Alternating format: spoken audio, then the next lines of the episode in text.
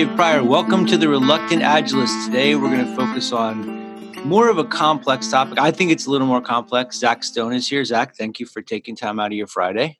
Dave, thank you so much for having me. So this one's so complex, we actually practiced before we did this one. So this is going to be our round two, second iteration. Um, yeah, before we, we get to incrementally improve. Yes, exactly. And before we get into the topic, Zach, how would you describe the work that you do and your background? Because you have the work might sound familiar, but the background is very might be a little bit varied for folks. yeah, it's, uh, it's a great question. So I started as a group facilitator. Um, I got trained in how groups and teams interact with one another.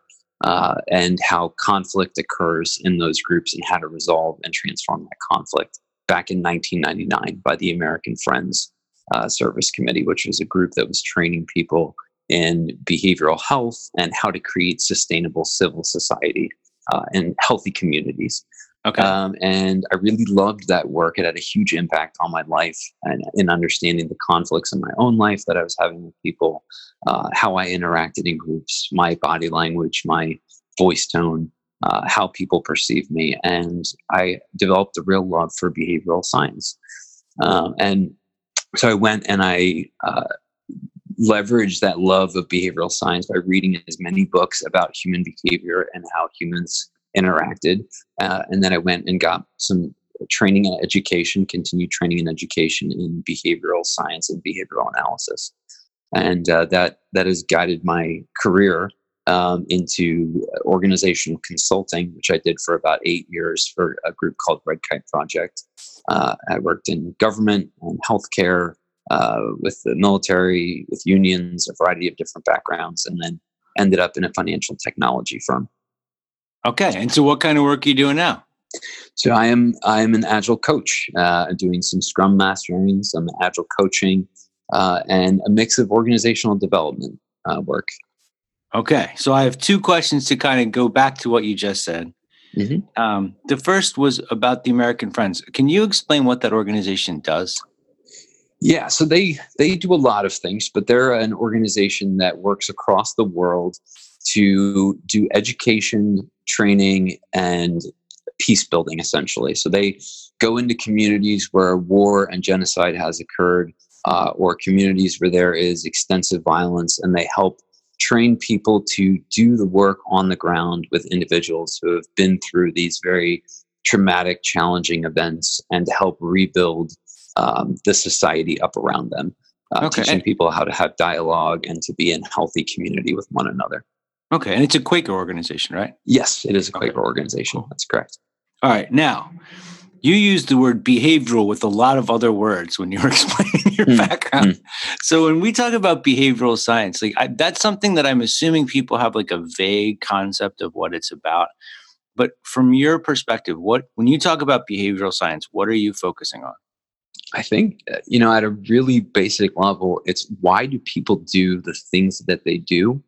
Okay. And specifically, when human beings get into relationship with one another, uh, why why do they have conflicts and how can they work through them in a constructive way and when they're working in groups or when they're at their workplace uh, what is it that we can do to be as healthy and productive as possible in those workspaces so it's okay. sort of this tri uh, tri-fold approach to being human and uh, understanding why humans are the way they are. Okay, and so the the the focus of what we're going to talk about today is all about a technique that's part of that motivational interviewing, right? That's correct. It's about helping people navigate through the sticky process of making changes in their life. Okay. So, can you give like a, a, before we start talking about how it would apply to maybe the workplace or agile, can you give like a simple, maybe not work related example of what that would be? Or what, yeah. what kind of change they want to make? Uh, certainly. So, you know, the typical example that we talk about a lot in, in motivational interviewing is because the studies that they used to create this technique originally were based off of this was uh, smoking, quitting smoking.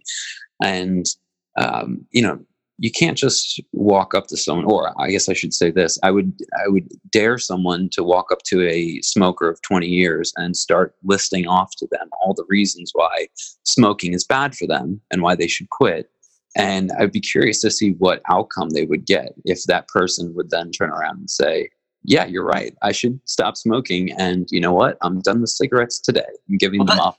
I'm done. That's, um, that's always the thing that, that strikes me as weird about that conversation because the person who's walking up, it's like they think that the other person doesn't know. It's ridiculous. Like I always wonder, like, what is the outcome that you're looking for in that situation? Like whatever it is you're telling somebody to stop. Like, what do you think's going to happen here? Oh, well, I think you you kind of hit the nail on the head there. Um, I think you know whether it's asking someone to quit smoking or it's asking people to change the way they work and how they interact with each other in the workspace it's the same type of result frequently is you know you're just going up to people and saying this is what you should be doing now go do it. And often the outcome is you know people will either a fake it till the the person that's the, you know in their environment telling them forcing them to do this leaves or they ignore them outright and they just continue doing their old behaviors and their old habits. So yeah it's not it's not an effective way to create change uh, and so part of why this motivational interviewing technique came about was because there was this recognition that that just telling people what to do doesn't create change you have to find other ways to ignite change inside of people Okay, so I want to ask you one more. I'm, I was just starting to write it down, but since this seems like an appropriate place, I'm going to ask you one more question before we go into this, sure. this process. When that occurs, when the person comes up and confronts another person with, "Don't you realize what that's doing?" You know, mm-hmm. manager who keeps trying to inject work into a sprint, or a person who is, you know, chain smoking or whatever it is. Yeah. Um, I'm always wondering if the if the request or the declaration of information or whatever it is, it seems to me almost like it's more about the person who's trying to cause change than it is about the person that they want to change. Uh, that is an incredible point. Yes, and I, that's part of why I love this uh, this uh, this spirit behind motivational interviewing because at its core, one of its main tenets is that the people that we're collaboratively working with are experts in their own lives. And so if this change is about you, um, you're you're less likely to be able to uh, affect that change than okay. if the change is a natural, naturally motivated desire coming from this person that you're trying to see the change in. And so a big part of this technique is finding the natural desires, the abilities, the reasons why they would change, the needs for why they should change, and help make those visible just like we make work visible um, yeah. as agilists, we're making the reasons why they should make the shift more visible for them, and we're okay. we're helping them. We're helping them to do that. So, can I try to dumb it down a little bit? Sure. So, I come in as a coach, and maybe when I come in, I tell everybody this is how you're going to do Scrum. There was one guy I work with who told me that he was going to make everyone do Scrum, and it was his way or the highway. Mm-hmm. Like, I'm just going to go in that before. enforce, yeah, enforce the policy, or I could come in to that conversation with the idea that um, I'd like to help you find a way to find your own solution. And probably there is a part of me that wants that solution to be my solution. Sure. But I, I don't want to just force it on you. I want you to find your path to it. And that's a much more sustainable way to get to change. Okay. I mean, research proven over 50 years, all the studies that they have done on how people make changes, this is the theme that has continued to emerge over and over again is if you try to force change on people, they are very likely to reject it uh, and not sustain it. But if you can evoke it, elicit it, bring it out of people, um, that they are much more likely to embrace change and then sustain it over a period of time and adopt those new habits and behaviors. So in the same way that you would want people to be have this like intrinsic motivation for work, you want to create if I want somebody's behavior to change, like I'm going to admit that I have that want.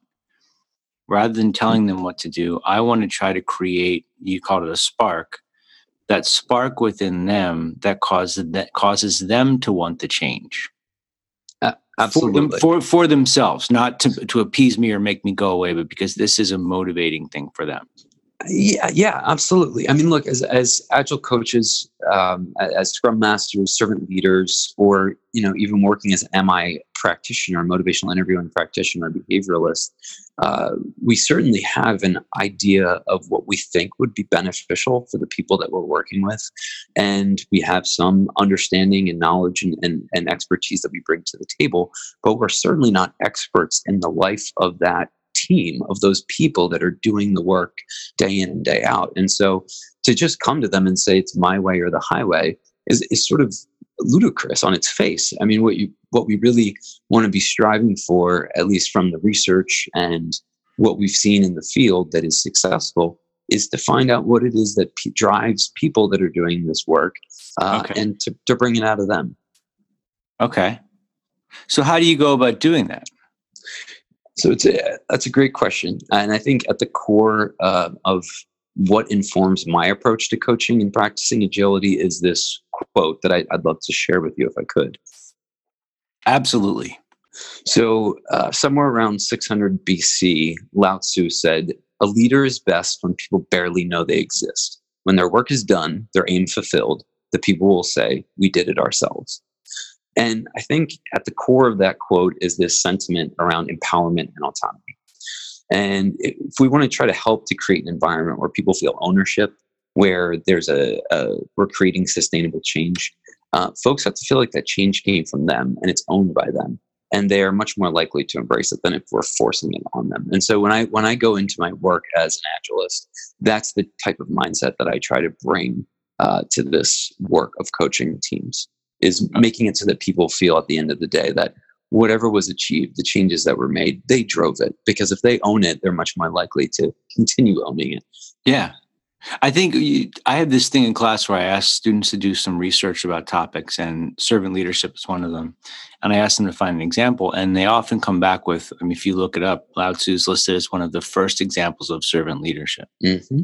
Um, but that is a weird thing. He's giving up all the credit and everything. And I think if you're managing a team, if you're working as a scrum master, you know, with a team or you're working as a project manager, to me, that same thing applies. I always say if yes. people wonder what the hell you're doing all day long, you're probably doing a good job. I, I strongly agree with that. As long as, um, long as the work's getting done. Yeah, as long as the work's getting done. Of course, I mean, you know, we enter these situations then where you have uh, sometimes leaders saying, you know, well, where is the coach? Um, we need to be, of course, effective in communicating of the work that we're doing to, to help the teams. But a healthy team speaks for itself. Yeah.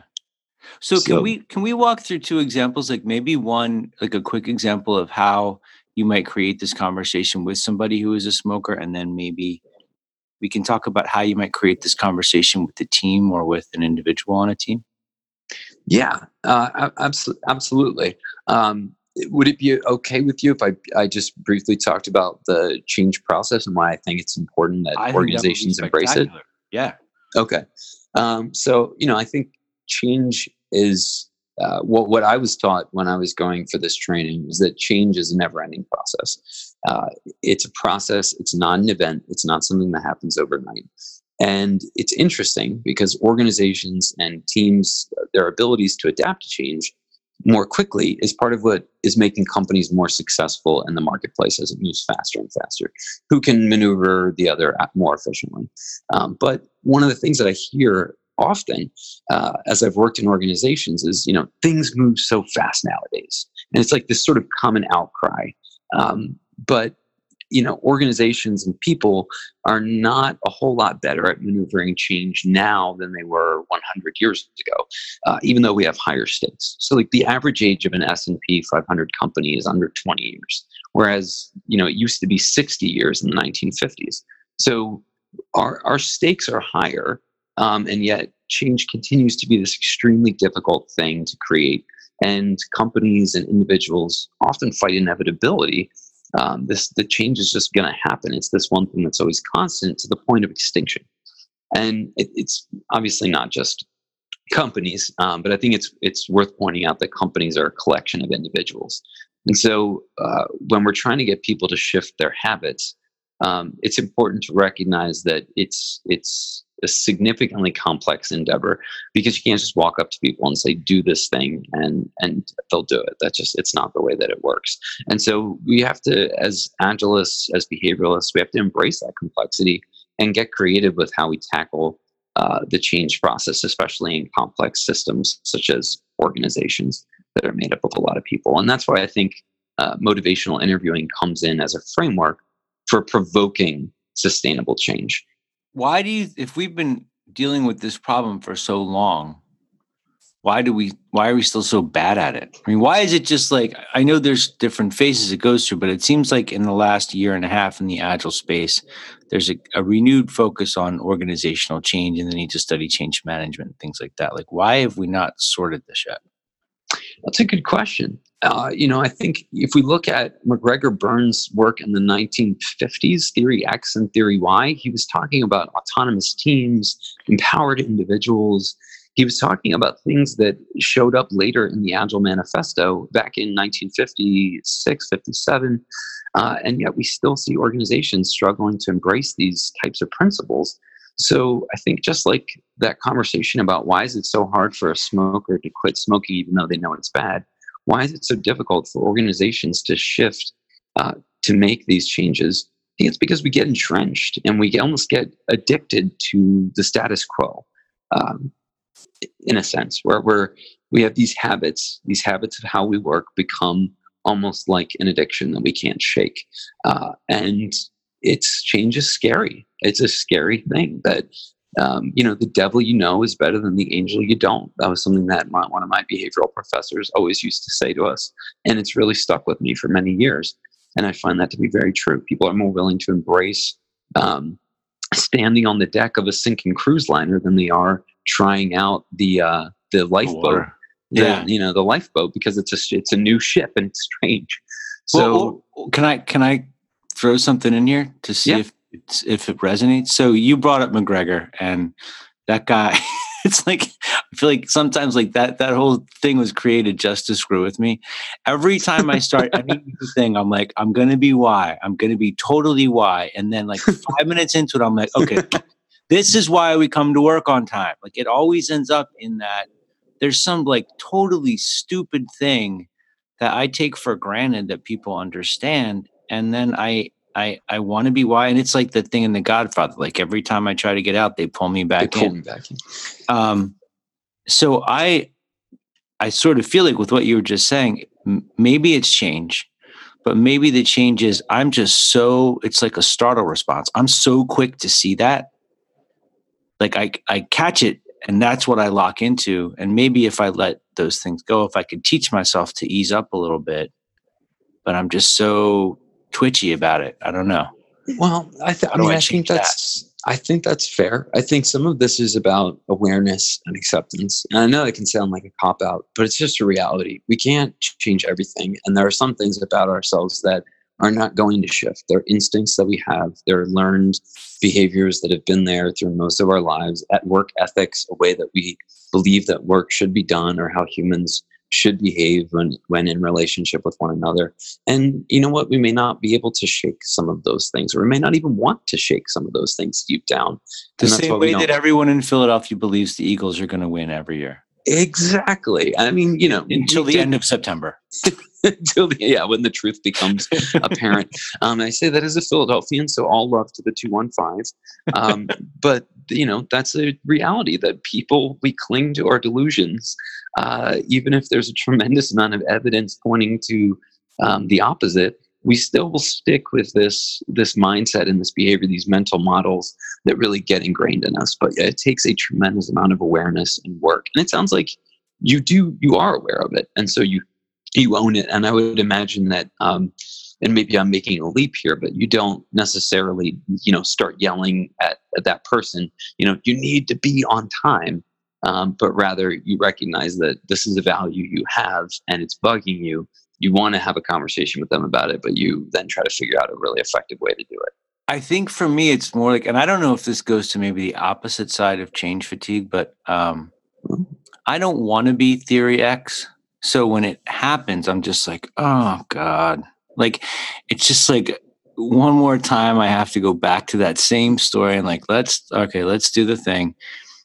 And and I and I'm trying to it's like part of me has changed, but I'm waiting for the rest rest of the whatever to catch up. Yeah. You know, I think you you made a great statement there. Uh, change fatigue. yeah. Um, I also think uh, that you know a big a big part of motivational interviewing is recognizing that we have inside of us as practitioners something called the righting reflex. The reflex to correct and inform and tell people what they should be doing and how they should be acting. And that is even the most skilled practitioners in behavioral science experience this. Um, and so it's not something that you can really escape. You can just own it and be aware of it uh, and, and work around it as much as possible. So that's a that's a thing that we own in motivational interviewing is that we Is have that measurable? reflex. So, say more. It was okay. So I have been asking people this question for a year and a half, and I've asked everybody I can think of who focuses on change. But I feel like, in the same way that a team has a WIP limit, I feel like there's a change limit in an organization. Like there is, and I've never, and you said righting reflex when we talked last weekend, and I didn't catch it, but um, I feel like there's got to be a way you can measure and see okay this is the thing this is the straw that's going to snap the back of the camel and everything's going to flip back and they're going to go full waterfall again because it was just too much at once that's I that's what you're talking about right Well, what I'm what I'm no, not exactly, but you're hitting Okay. on another really great point. So the righting reflex is this desire, this innate desire in us to f- try to fix other people and try to tell them what they i need to do to, okay to right them. But there i was thinking of know, it like returning to its natural state well, in a sense, there there is that built into organizations, right? Because organizations are complex living systems. okay. uh, in that they are made up of many parts. They cannot be dissected into their their individual parts and still be working. Um, but they have these living immune systems that, when you start to inject change into the system, that status quo addiction, that immune system begins to to fight. And the more change you try to push into that system, the more that immune system pushes back. And Yeah. so part of why I think MI is such an elegant solution, just like writing elegant code, is because it's the you're maximizing the work not done, just like you're maximizing the code not written. Um, you, you're working to try to in, pull change out of that system by igniting the natural mechanisms that are already there rather than sort of asserting yourself on top of that system because it will fight back in response to what it sees as overt coercive action. So, Okay. yes, to your point, absolutely. Uh, organizations, companies, systems, people, they will push back, they will fight back. And at some, a certain point, they will eject us from their ecosystem if they think Yeah. we are a big enough threat. So, motivational interviewing creates sort of a safer mechanism for sparking some of these smaller changes by doing it in a way that's less forceful and is more sustainable over time.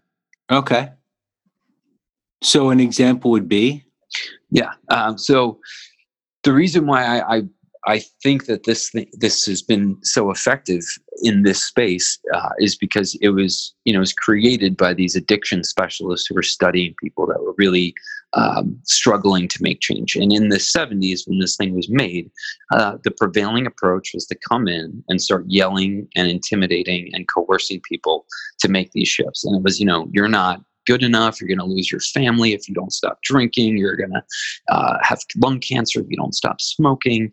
And people would inevitably shut down. They would not come back for treatment. They would find ways to get out of these sessions. And so these two doctors, Dr. William Miller and Dr. Stephen Rollnick, realized this stuff doesn't work. Uh, we're getting ejected from the system. People are ejecting us from their lives. They're ejecting this treatment. Uh, we need to find the underlying motivations for why they want to change, their desire to change, their ability to change, their reason for change, their need for change. And well, if that clockwork orange approach works for people, then it's sort of the question of did you really create change or did you just burn them burn them down somehow? Like my mom, when she was quitting smoking, went to some group where they would make them sit in chairs Mm, and chain smoke, but they weren't allowed to touch the cigarette. So they had to put it in their mouth and like just smoke it all the way down with the smoke and the ash, and then put another one in and just do it until they felt sick. yeah, Which is not it's like aversion gonna- therapy. Yeah, but it's not going to make them not want to smoke. It's it's like No, you're just putting more nicotine into them. Yeah, but it, to the point where they're sick. So it's yeah. this like aversion thing, like very clockwork orange, and that's not going to make them want to be different. They just no. It's it's almost like with with forced agile. Uh, you know, people start to hate the idea yeah. um, of this thing rather than uh, truly getting to know and understand what the spirit is and the point behind it. And so I, I would liken that experience to someone coming in and saying, you know, we're going to do agile whether you like it or not get ready for your forced scrum sessions. Everybody stand up. You're going to stand up against the wall until you can't stand anymore. Yeah. Um, that doesn't work. No one's going to embrace that. They're going to spit that out or they're going to do it until no one's looking and then they're going to stop. And so, you know, we're going for the, uh, it's not covert. It's a very open approach. We're being very clear with people. So an example might be, um, you know, this textbook definition of MI is it's a collaborative conversation to strengthen a person's own motivation for and commitment to change. And it's both a set of principles and a framework of techniques. And, you know, the cornerstones of this would be starting with open ended questions, uh, using affirmations, reflections, summarizing, and informing those are the, the five main uh, tools, techniques that we use in this practice as we walk people through. Can you say them again? Yeah, when we're walking people through motivational interviewing, these this uh, continuum for change, we're using five main behavioral techniques to sort of walk them through that continuum of change, and they are open-ended questions, okay. affirmations, reflections, summarizing, and informing and uh, I'll describe what those might look like in uh, in an agile setting. Um, I'll actually I'll tell you a story. I think the story would better better illustrate uh, this experience. So I was sitting down, I was speaking with the CIO about their technology stack at a former organization, and I was sharing with them that many of the developers that I had been working with on team, their teams felt like the innovation was stalling and that technical debt was really piling up. And uh, you know, their response back to me, I, I asked them what their thoughts were. I said, "So, you know, what are your thoughts about this perspective that a lot of the, your dev teams have? Um, how do you think we could tackle this issue?" And they said, "Well, we don't. We have to develop new features. We don't really have time to be focusing on technical debt right now." And you know, I was I was taken aback because I, I expected him uh, as the CIO to be advocating for what Mark Schwartz from the seat at the table would call polishing the hairball or sort of boosting the health of the infrastructure, and it seemed like he really wasn't uh, interested in that. Um, and so I shared some anecdotes. Uh, I tried to affirm, um, you know, with this person, uh, like you know, affirmations being, you know, I, well, I've seen some really great innovation coming out of your teams um, you know you, you have empowered some really great things to occur. How can we keep this going? And what became very apparent was that you know they weren't going to budge on this topic. So instead of arguing my case instead of saying you know if you don't clean up technical debt this is what's going to happen. If you don't listen to the developers people are going to get burned out. They're going to stop wanting to work here. Um, i just said you know what do you think will happen if we just let our technical debt pile up another open-ended question uh, and he replied back you know it's well uh, it's probably going to slow us down and i guess it'll hurt our ability to recruit top talent. And so this time i used reflection. Instead of trying to quote uh, anecdotes and stories and statistics i just reflected back to him what he said. He said so on one hand you feel that we need to keep moving on developing features and getting out new products, even if it means technical debt and architectural cleanup kind of take a backseat. But on the other hand, if we do this, it's going to hurt our ability to recruit talent and eventually it's going to slow us down. It's going to slow down our feature development. And I just let that sit with him. Um, I thanked him for his time because it was clear that he wasn't ready to make a shift. He wasn't ready to make a shift in his thinking. Uh, and I, no amount of um, cajoling or forcing or storytelling is going to shift his mindset at that time because I don't know what his underlying motivations were for for pushing back against uh, this concept. And two and a half months went by, uh, and so I decided to leverage the power of the group, um, the people that he had uh, a lot of respect for, people who had some more authority to speak on this topic in his eyes than I did, which were his technical leads. So during a gathering of the tech leads that I was facilitating, Um, he was present, and I asked what their number one obstacle was to moving forward on some of their top innovative ideas that they were brainstorming and, and starting to work on. And unanimously, they all said at the same time, time. We need more time and organizational backing to develop these things out so that uh, ultimately we can drive this this forward. Otherwise, we're going to really suffer as an organization. And it was nothing that I hadn't already said to him, but hearing it reflected back to him from people that uh, he really trusted and respected, um, he then had to respond.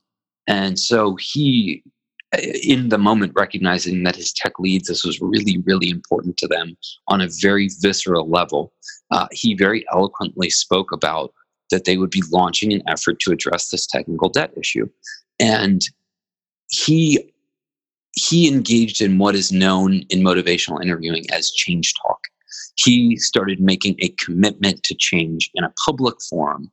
Um, and what all the research shows us is that the more people engage in t- change talk, the more likely they are to actually put some plans into action. Uh, and so the very next day, emails were flying back and forth mess, uh, meetings were set, mechanisms started to get put in place for the tech leads and their teams to address this issue from across the tech stack. We started to prioritize some of these stories in our backlog. I mean, it was incredible. And ultimately, what, what really drove this was him committing to and planning the change and his change talk in front of his respected colleagues and peers. Um, and so you know, that was a situation where no matter what statistics I had, it wasn't going to change his mind. But this simple moment of making commitment in front of people that he respected made all the difference. Uh, and so that's an example of how this process might play out in a real time situation. Okay. So I want to ask a couple questions about this because, and this is something I think would pertain to somebody, whether they're a PM or a Scrum Master, somebody on a Scrum team or an Agile team. Um, you know the answer to this question. He's just not ready to hear the question or not ready to answer the question. But you already know. And how do you talk yourself down off the ledge of like, dude, it's right here. Here's the answer. Look at this. And right in front of you is the answer. Just acknowledge it. Because there's got to be some part of you that wants to just do that. Yeah. I mean, that's every fiber of my being as as an agilist. Because he's wasting um, time and a systems thinker. Sure, you know sure, the answer. Sure. Just give it to him.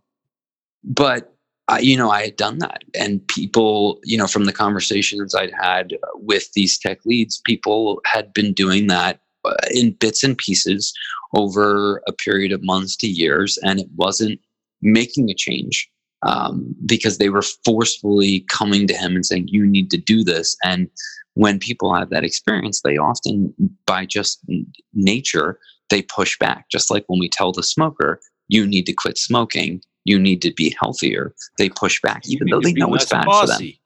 for them. I mean, it's about, I think, awareness and, and owning that righting reflex, that reflex that we have that says, tell, tell them what to do, that you're wasting time. And yeah, there are, you know what, there are, there are definitely moments when we have built rapport. We have engaged and we've built enough social capital that we can say to somebody, hey, this is what I'm observing. Um, and that's when the informing part of motivational interviewing comes in. When you can do, you've built enough rapport with people, you have used some reflection, you have used summarizing, you have kind of opened them up. And then you can say, look, this is what I'm observing as a coach. I'm seeing that we're not, you know, uh, in, investing in our technical debt cleanup these are the ways in which we're suffering and that person's ready to hear it and then they'll they'll take it on and that that means they were already in a place of change a readiness to change um, that was further down the line than the person when you approach them and you say hey we have this issue with technical debt and they say we don't have time for that. And so it's it's about uh, assessing where people are in this process of change and kind of like catching yourself uh, even though you really want to say, "Hey, we don't have time to screw around with this. Yeah. This is you know survival of our organization." Um, but sometimes doing that pushes them further into the hole of not wanting to change, and so we kind of we act strategically. We buy our time and we find a different, more creative mechanism. And I think um, certainly that's that's what really great servant leaders do, and that's what we do as as agilists all the time. We find creative ways uh, to create change and we are as creative as possible to guide people through their path and their process and sort of provoking systems and then leveraging those disturbances in the force, if you will. Well, how much of this is about? This is something that struck me a few minutes ago when you were talking about it. How much of this do you think is simply giving them freedom of choice? Because if I tell you you have to do agile, you might, like you said, go along with it until I leave. But if it if you get to make the choice, you're given that freedom. It's your decision whether to, you know, do whatever. Um, is that a significant aspect of it, or am I just kind of locking in on that and missing the point of it? No, I think you know why. Why do we put so much emphasis on autonomy as being an important part of a healthy work life, a healthy, a healthy life in general? When people feel like they have choice and they have some level of empowerment to make those choices for themselves, people are happier. They burn out less. They're more productive in the workplace better home lives. Um, they're much more willing to embrace these shifts when people feel like it was their own personal choice rather than it was rather than when it was forced upon them. So, absolutely, having the choice to choose uh, to make change is much more effective than someone feeling like they're being forced into okay. something. So, when you're working with this kind of approach, is there a certain way that you have to form the questions or present the questions? I mean, that's a great question. Uh, I think you know, in at least in motivational interviewing, um, they they teach you that you want to walk people through a couple of of stages. There's four of them, uh, and you know the way in which you walk people through those stages really depends on each person's style. But the first thing that you want to do is you want to engage people. You want to build rapport with them, um, such that you know the teams or individuals or stakeholders are open to talking with you about whatever their obstacles are. Um, and they may not be ready to embrace some planning around that, but they're at least open to having a conversation with you about whatever it is you're you're bringing to them. And as we ask questions, we ask these open-ended questions that can't be answered with a yes or a no. Um, these questions are designed to elicit more details to bring out opportunities to explore with people. Uh, and as we're, we're getting through that stage where we're identifying some things, it's called the next stage is focusing. And in the focusing stage, we're working to help people hone in on what exactly it is that is their impediment. And if we've built rapport during the engaging phase, enough of it, we might be able to unearth some really powerful things during a retrospective, for example, or a one on one coaching session. And then we can utilize those discoveries as, as focusing points and almost begin to make uh, a backlog um, for the team or for that with that individual of things things that we want to collaboratively shift together that we want to kind of tackle okay. and you know as we're working through that stage of focusing in on perhaps we you know tech debt we want to reduce tech debt um, we might then uh, start to evoke with with that group of people maybe it's one of the teams we're working with maybe it's a group of stakeholders we might we want to bring out of them their natural motivation and their ability to achieve that thing. And so you know it's that getting the change talk to come out um, and that might be the affirmations. And so i might be saying to a group of people um, you know look i know uh, that this is something that you want to tackle I've seen you tackle some tremendously complex challenges in the past and be really successful. And I'm I'm affirming them in in uh, their ability to do this. Uh, and then I might throw a reflection in there after that affirmation. And if I'm hearing you correctly, um, it sounds that you know it sounds like you're nervous to take some of this stuff on, and and you feel like you need some more organizational support, uh, and you're afraid that if you try to dive into this stuff, it's gonna it's going to hurt your standing in the organization because we've been avoiding tackling tech debt. Uh, is that is that accurate? Does that feel right to you? And you know that that starts to provide some room for us to have this conversation. So what we're what we're doing in this process is um, we're not directing people to an answer. We're not just following people, but we're sort of guiding people. We're acting almost as like a Sherpa uh, in a sense. And I think of Sherpas as people that climb the mountain with you, they don't necessarily tell you what to do, but perhaps when you're in danger and you're coming to them for assistance, they're there to help. Um, but you're not, they're not standing next to you on the mountain saying, oh, you tied that knot wrong. Oh, you uh, need to fix your, your belay rope. Uh, it's, it's not right. Oh, that, that was the wrong way to walk up the mountain. They're just there in the journey with you until you need them. And, you know, part of creating change, it's that same type of mentality and spirit that really helps create more sustainable change. So it's that mix of technique uh, and approach and sort of principles and spirit that you apply to it that creates a more sustainable okay. change. So I want to. Does that does that yeah, speak to does. your question? I feel like I might no, have. No, it does. I think I'm I'm sort of getting that. Finding there, there's not a formula for how you dig down on this stuff. You just are looking for options. But the thing that I wanted to to point out that you just said, which I've heard other coaches say, is you have to have them come to you, not you just go and push stuff at them. Like yes. it's got to be a pull. I think that's an important aspect of making this stuff work. Uh, very, very much so. Um, and and it's a it's a big part of this this process of of people again identifying their own reasons why they want something, and then they would reach out for assistance, and then that's when we might take the opportunity to again ask them yeah. some questions. What do you think? What have you done in the past that's been successful as a team? What have you seen other teams do that work?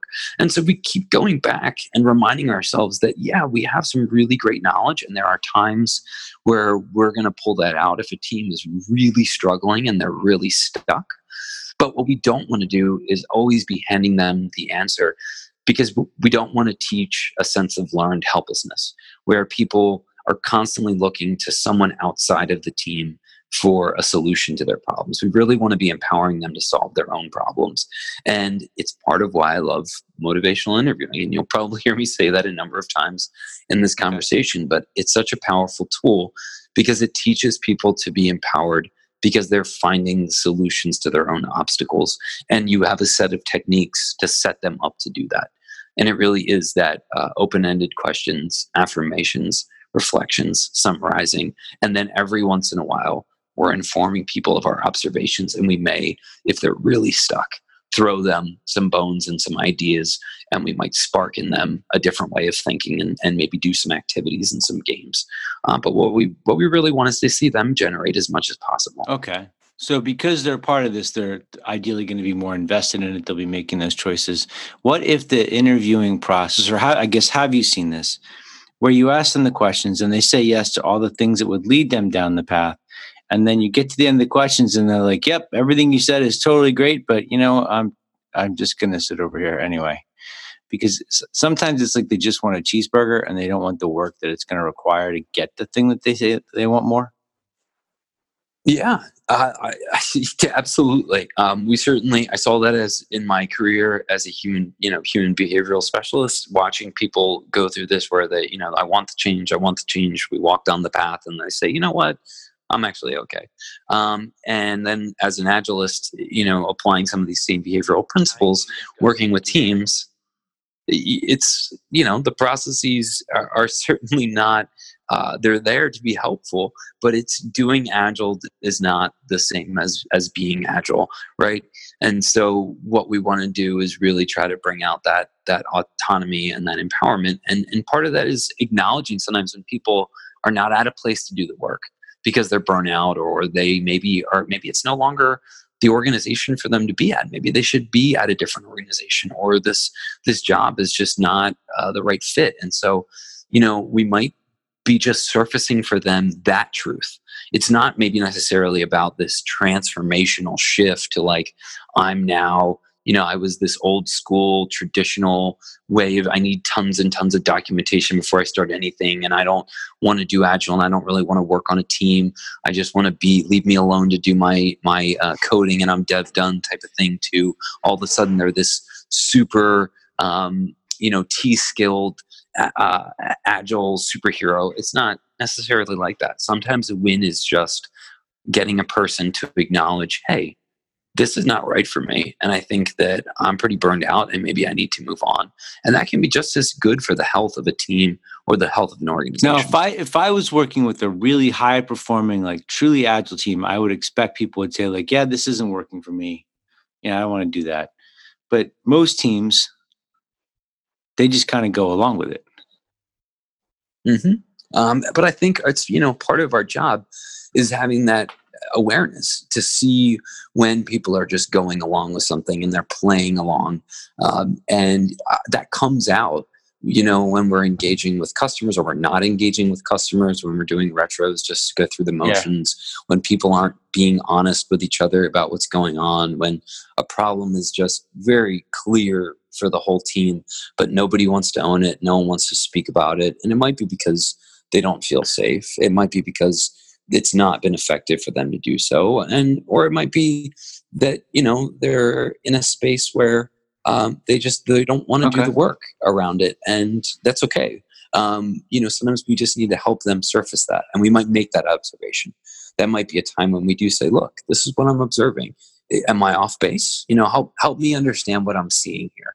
And then they might give you some information and then again that's when you you kick into that continuum mode of helping people walk through those stages um, uh, of of of uh, building rapport, of focusing in, of evoking and planning, um, of how they might move forward, and continue to try to move them further along on these stages, so that they're in a space where they can start to have honest conversations and they can start to be agile rather than just do agile. Um, but change is a process. It's not an event, as I talked about earlier. So this this might happen over a period of time. Uh, but yeah, a big a portion of our job is is seeing when people are are kind of faking it or just doing it because they were told they have to, and then uncovering why that's going on and perhaps helping them yeah. move through that. Okay. So let's say that somebody wants to kind of dig into this more, I've, I've got two questions. The first one, because I'm assuming it's probably quicker, is where did they go to learn more? But the second one is how how long does it take you to get good at this, and how do you go through that process? Well, I think for everyone it's okay. different. Uh, for for me, certainly, I had training as I became a behavioralist, uh, and I found that this really was a powerful tool.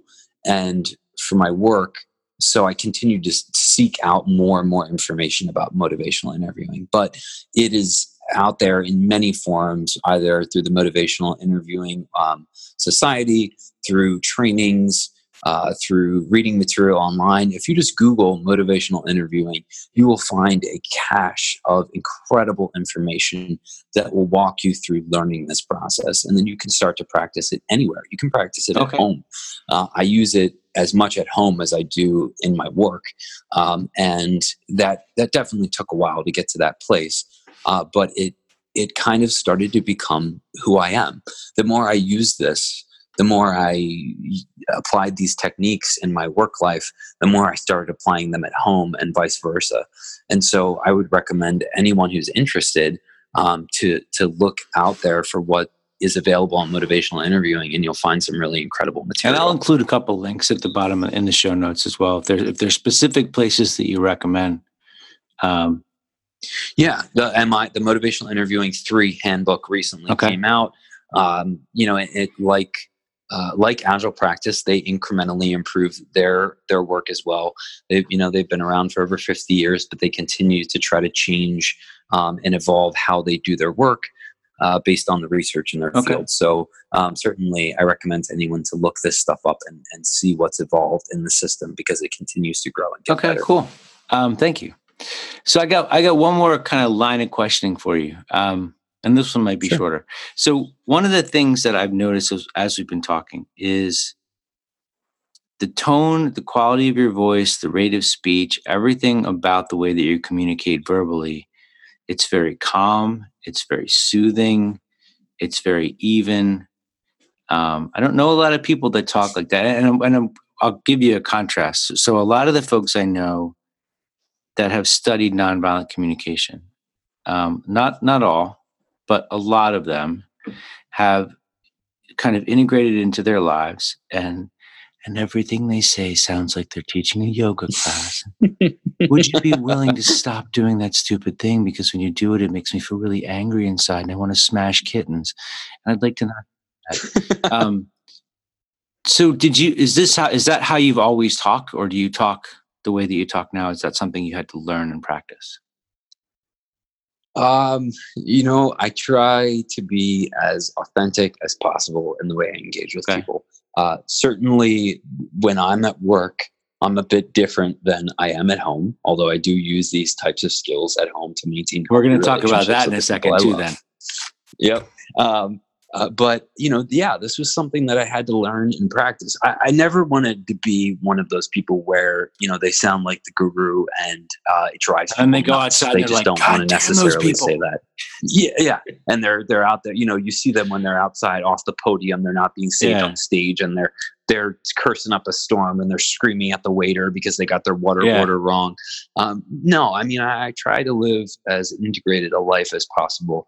And part of that was just as I learned these skills and these techniques, um, I found that for me to be, you know, really uh, a solid servant leader and to be authentic and true to people as I did this work, part of it was adopting this stuff and it happened through practice i just i practiced these things in my work life, my home life, and it started to become how I spoke, and it became natural. But it certainly did not feel that way okay. at first, and that's something that we always tell people when we're teaching um, this this these skill sets to them is that it will not feel natural at first. Uh, you will want to try to correct people. You will you will dive into that righting reflex. You will uh, get angry. You will get frustrated. Your voice will raise. Um, you will get animated and excited, and that's okay to just be human. Like we're that's yeah. what we are. Uh, but we also recognize that there is a certain way that a lot of people it's it's more effective for them to hear information a certain way because they're much more likely to take it in. And so, yeah, I, I had to learn and practice how to sort of modulate my voice, my body language, um, and it came over a period of time. But when I was much younger, uh, I was deathly afraid of speaking in front of people, like four or five people, six people. I would have a panic attack. Um, and no, so, uh, seriously, and uh, it's a it's an incredible thing. Um, you know, my mom still brings it up to this day. Uh, and I remember a huge like watershed moment for me was I got up on stage uh, and I was speaking at, at a Department of State sponsored event, and there was like 600 people there from 27 different countries, and I was thinking to myself, you know, as I was about to give my talk, uh, like you would never have been able to do this. Oh, you, that's you cool. Were, like, not even able to get in front of yeah. 10 people. And so it was a huge celebratory moment that I was able to get up there and not pass yeah. out, um, uh, you know, and, and, like throw up in front of all these people. Uh, but yeah, it took practice and it took effort. But and conscious, time, conscious effort, this, conscious choice to put yourself in yeah, that con- situation. Conscious, constantly saying, you know, how are you being interpreted by the people around you? How is your message being taken in? And if your message is not being received well, you have to take a look at how you're delivering yeah. that message. Um, because it really is uh, about how we put ourselves out there in the world. Um, and I would also say, and this is a small plug for martial arts, that uh, as I learned and trained in martial arts growing up, that also impacted my self awareness and my self control. Um, and so my practice of behavioral science and agility is also tied in a little bit with my practice of martial arts um, and that calm and that discipline. And so all those things kind of wrap together to create this ball of who I am that I bring to the workplace and I bring to my relationship. So what martial art? I've practiced a bunch over the years: Shotokan, Muay Thai, Brazilian Jiu-Jitsu, uh, American style wow. boxing, uh, Krav Maga, a bunch of different okay. things. Um, some some Wei Chi Ru. Uh, so different martial arts that have just inspired me to think about how to de-escalate, how to talk to people in a way that makes them feel at peace or at ease.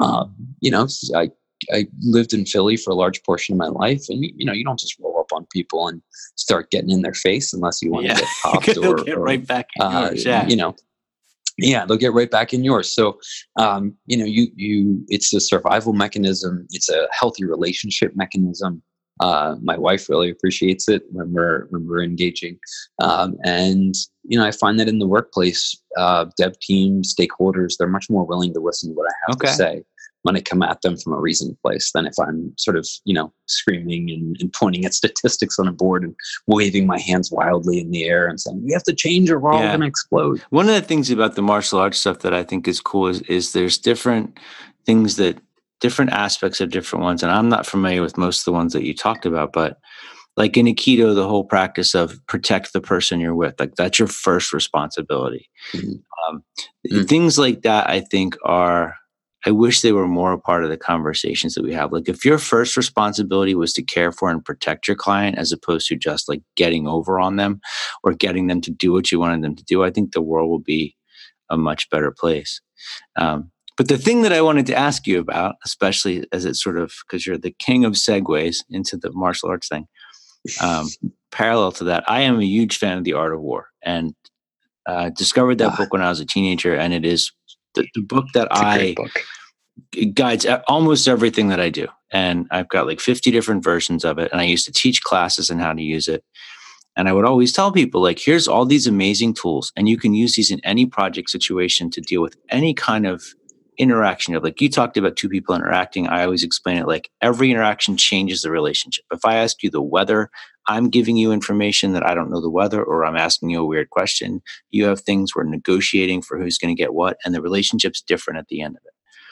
Practice this stuff at work. It's not going to go well in the beginning. You're going to be sloppy. You're going to be clumsy. It's going to feel awkward. It's going to look awkward. Everybody's going to know what you're, you know, what you're trying to do and that you're bad at it. But don't ever do it at home, because if you try this stuff with hmm. your spouse, you are screwed. That was my own personal experience. Yeah, well, I, I, think that's a fair warning. Um, I, you know, one of the things that has been helpful for me uh, is that we have some working agreement ground rules. In fact, we have a Kanban board on the fridge and we have a posted working agreement in our house. So I'd admit that we're a little bit different, maybe, than the average okay. couple. Um, it's fair to say. But uh, this was something these these types of skills these conversations conflict transformation is something that i, I was a trainer for for t- yeah. 10 years. Um, and you know I, I taught a lot of people to utilize these things in their home environments so that they could be less burned out when they got to work where they were in very high stress work situations.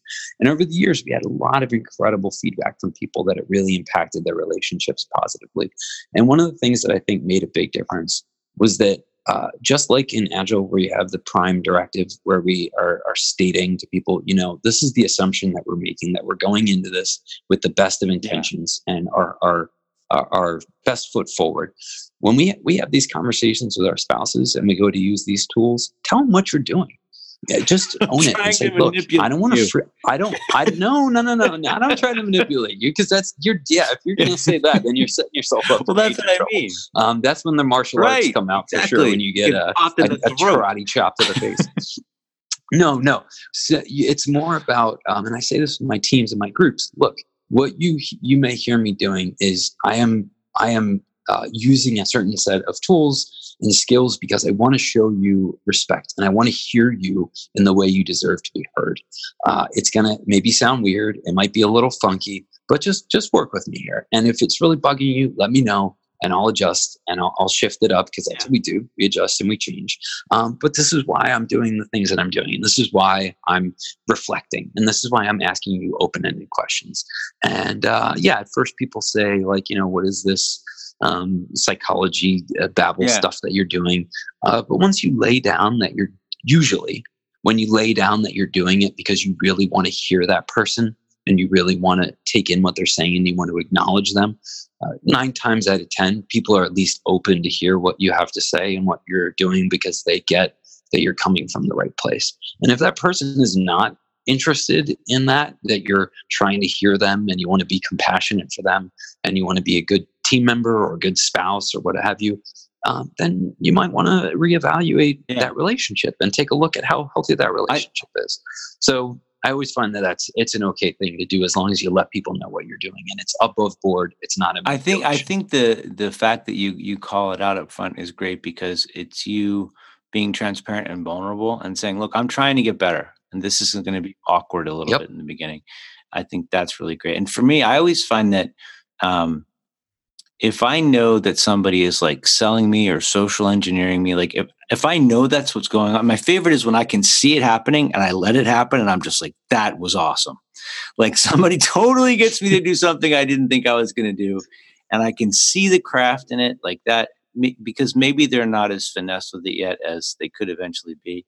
But I like when I can watch the way that it, the mechanics of it unfold. Um, if I trust the person and I respect the person, I think that if you can create yeah. that safe space, that's a really cool thing. Absolutely, uh, I think that's a huge, a huge piece of this, and um, it does it does come back to that, especially when we're using things like motivational interviewing, which are really powerful tools for provoking change, or uh, the work that we use in non nonverbal uh, nonviolent yeah. communication. You know, we we have to be authentic with people. We have to be transparent with our teams, or we're not being the fullest servant leaders that we can be. We're not we're not being um, the best partners that we can be in relationship uh, because we're just we're stuck being afraid to be honest and transparent and who we are and authentic. And so if we can bring that to the table i really believe our sort of inner jedi and our change yeah. jedi starts to emerge.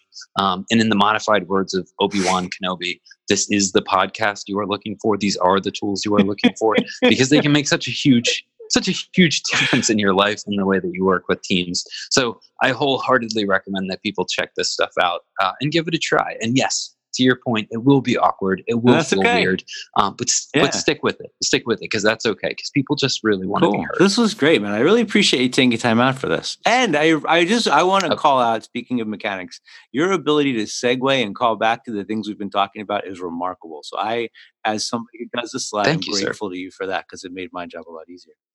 Uh, well, thank you very much. I really appreciate you. I don't think you realize how much I appreciate this opportunity. I, again, I, I, don't want to sound like a fanboy, but I've been a very large fan of your show for a while, and you're a tremendous interviewer and coach. I've learned a, a tremendous amount from your show. So, getting the opportunity to do this podcast uh, is it's a it's oh, a big cool. deal. Thank you. Um, if the folks want to get in touch with you, what's the best way for them to do that? Uh, well, there's a couple of different ways. I mean, one is uh, through thatscrum.life is my okay. website, so uh, they can they can check me out that way, um, or they can certainly reach out to me via email, uh, zachjstone at gmail.com, or they can find me on LinkedIn. All right, and I will. Those are three easy ways to get a hold of me. Links to all those in the show notes. Dude, this was great. Thank you very much for taking time out for this. Thank you. I really appreciate it. Thank you for allowing me to share this information.